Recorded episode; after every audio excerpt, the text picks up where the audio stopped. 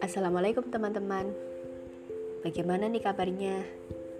Semoga teman-teman sehat selalu. Nah sebelumnya aku terima kasih buat teman-teman udah mendengarkan episode mengenai lika-liku dari part 1 dan part 2 Dan sekarang yaitu versi yang terakhir yaitu lika-liku part 3 Jadi akan berakhir ya episode lika-liku Ditunggu episode-episode yang tentunya lebih seru dan lebih menarik. Jadi di episode Lekaliku Part 3 kan aku dari episode 2 dan episode 1 episode 2 dan episode 1 aku menceritakan lika-likuku dalam dunia kerja dan juga dalam beberapa hal yang lain. Nah, pada lika-liku part 3 aku akan menceritakan uh, setelah aku mendapat pekerjaan kondisi kondisi lingkungan berubah menjadi seperti apa. Kan menyadari ya teman-teman kita itu dalam kondisi yang berbeda-beda. Dan otomatis semuanya akan merasa gimana ya kita sendiri itu merasa heran kadang-kadang. Jadi gini teman-teman. Pas uh, sejauh ini aku udah lama ya teman-teman jadi seorang pekerja. Tapi aku merasa kok berbeda gitu. Waktu itu kita melewati bangku-bangku masa-masa sekolah. Ketemu banyak temen cerita terus ke mana-mana bersama menikmati pelajaran dari yang dijelaskan oleh guru. Itu adalah masa yang bagiku menyenangkan sekali. Tapi setelah lulus dari bangku-bangku sekolah berbeda sekali teman-teman. Mungkin ada yang merasakan? Seolah-olah aku itu gak ada temen temen sepantaran gitu nah aku kan sempat cerita sama nenekku cerita gini ceritanya kenapa ya? Setelah aku intinya kenapa pas setelah dapat kerja hidupku itu nggak punya temen kayak sepantaran aku gitu. Terus nenekku bilang ya nggak apa-apa. Dulu kan memang sudah ketemu teman-teman kan itu ya masih masa-masa remaja nah sedangkan sekarang itu mulai berjalan menuju ke arah dewasa. Ke masa dewasa kata nenekku gitu. Kalau aku ambil kesimpulannya sih iya juga. Aku kan udah gede udah ngerasa mau menuju dewasa. Apalagi tahun depan aku sudah 20 tahun. Bukan anak belasan lagi. 20 tahun. Itu usia harus siap-siap punya pemikiran yang dewasa. Kalian tahu nggak? Aku itu ngerasa uh, belum sepenuhnya maksimal sekali gitu jadi orang dewasa. Tapi menyadari kok teman-teman dewasa itu nggak dilihat dari umur, iya. Tapi kalau kebanyakan kebanyakan orang usia segitu itu sudah dewasa pemikirannya itu harus gimana ya harus beda. Bukan anak kecil lagi. Bukan minta dimanjain itu kan enggak. Walaupun perempuan ya maklum ya sifatnya manja. Tapi kan aku dalam alur yang berbeda. Mana mungkin aku manja? Manja ya ke siapa setelah kerja ini banyak hal-hal yang berubah dalam diriku sih teman-teman. Aku berusaha tumbuh gitu menjadi orang yang mempunyai visioner ke depan. Maksudnya aku nggak ikut-ikutan sama apa ya orang lain ke sini aku ke sini nggak. Aku ngikuti apa yang aku mau. Kata hatiku gitu yang menurutku baik. Tapi yang menurut versi terbaik ya menurut versinya Allah. Allah itu Allah itu ngasih hal-hal yang terbaik buat kita sebenarnya gitu. Kita kan manusia hanya bisa merencanakan tapi Tuhan yang menakdirkan buat kita. Tahu yang terbaik kita itu bisa berkirakan oh segini segini segini tapi serahkan aja ke Allah gitu. Yang penting kita sebagai manusia itu tidak usah banyak percayalah takdir versi Allah itu lebih baik dibandingkan hal-hal yang kita bayangkan. Mau curhat sedikit teman-teman. Kan aku udah kerja ya. Lah aku kan ikut organisasi juga. Baik online offline juga ada. Mau sih aku ikut yang offline? Kayak kelas inspirasi gitu. Kan udah terlanjur daftar aku tapi kayaknya aku mau cancel aja deh. Karena gimana ya? Aku ada visioner lain. Jadi kayaknya kalau misalnya lolos ke interview aku nggak datang ya ada keadaan lah yang nggak harus aku ceritakan di sini kan? Terus kan aku jadi ketua di organisasi gitu teman-teman tingkat desa aku rasa nggak bisa handle. Beneran aku nggak bisa handle. Aku nggak bisa keluar rumah. Karena gimana ya keluarga itu membutuhkan aku sekali. Kan kakek nenek kan udah sepuh. Masa saat gimana ya teman-teman? Aku tinggalin pekerjaan rumah. Apalagi Sabtu Minggu itu kan libur-libur ya kerja. Jadi ya kasihan banget gitu loh sama keluarga aku nggak pernah bantu-bantu kan nggak enak. Nah jadi itu kesempatan buat bantu-bantu gitu. Soalnya kan dari Senin sampai Jumat kan aku nggak di rumah. Kerja dari pagi sampai jam 3 itu yang aku nggak bisa handle di era-era mulai kerja ini adalah organisasi yang sifatnya offline gitu. Apalagi aku jadi ketua dipilih secara aklamasi kalian tahu nggak dipilih aklamasi itu gimana rasanya? Yes jadi ketua itu amanah. Tapi menurutku aku itu berat berat apa ya? Berat menang menanggung jawab. Berat untuk untuk ngaturnya gitu teman-teman. Gimana ini? Nah anggotanya kan ada yang udah kerja kuliah.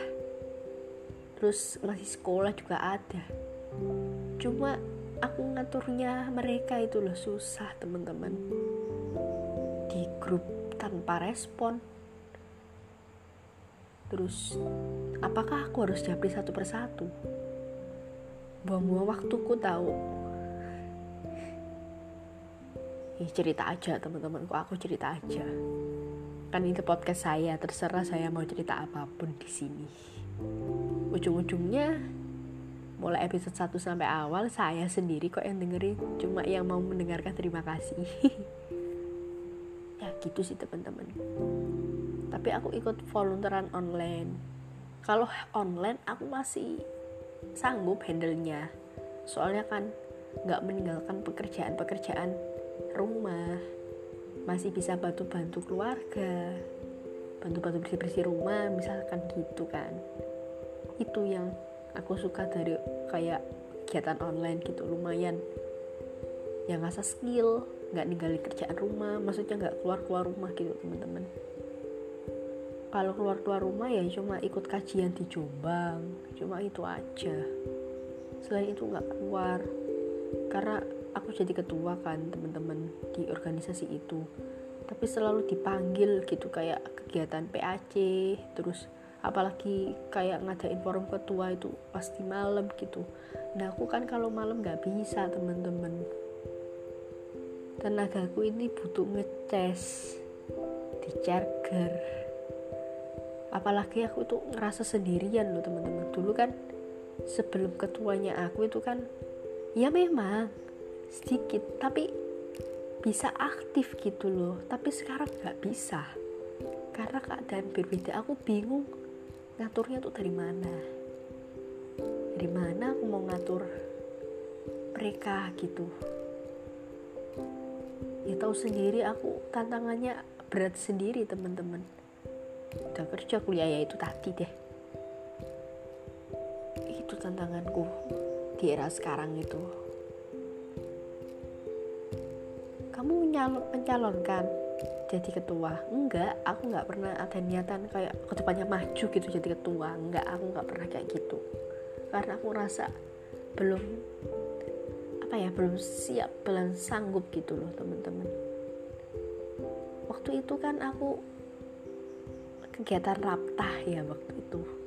Nah aku waktu itu kan hadir disuruh jadi MC terus disuruh jadi seharusnya aku nggak dirijen tapi aku terpaksa dirijen karena ya dua-duanya ini tadi nggak bisa hadir. Salah maksudnya anggota perempuan itu nggak bisa hadir. Yang satu kerja yang satu entah gak ada kampus atau apa nggak tahu nggak ada konfirmasi dan kepastian. Aku hadir handle itu. Terus disuruh nggak boleh pulang. Nah padahal waktu itu aku itu barengan sama interview beasiswa untung aja beasiswanya itu aku dapat tapi beasiswa UTBK sih teman-teman. Cuma lumayan lah aku dapat ilmu-ilmu baru gitu. Walaupun aku bukan sang pejuang UTBK ya karena aku sudah punya pilihan kampus punya pilihan universitas gitu. Nah waktu itu kan di situ nggak boleh pulang. Eh ternyata aku dipilih secara langsung jadi ketua. Nggak kondo-kondo nggak bilang-bilang karena aku panik sampai sekarang itu kerasa. Aku nggak bisa bawa amanah ini terlalu berat untukku. Karena aku juga punya kegiatan lain. Terus anggotanya nggak bisa dihandle terus mau jadi apa gitu. Terus yang ketua ketua dari tingkat kecamatan gitu kan teman-teman. Itu japri aku terus gitu. Tapi kadang-kadang aku bales kadang-kadang enggak. Kadang-kadang slow kebanyakan slow respon kan asalnya dari ranting yang sama dengan kulto teman-teman. Tapi nggak ngerti apa yang terjadi dalam rantingku ini. Aku pengen cerita banyak banget. Soalnya aku nggak bisa sendirian.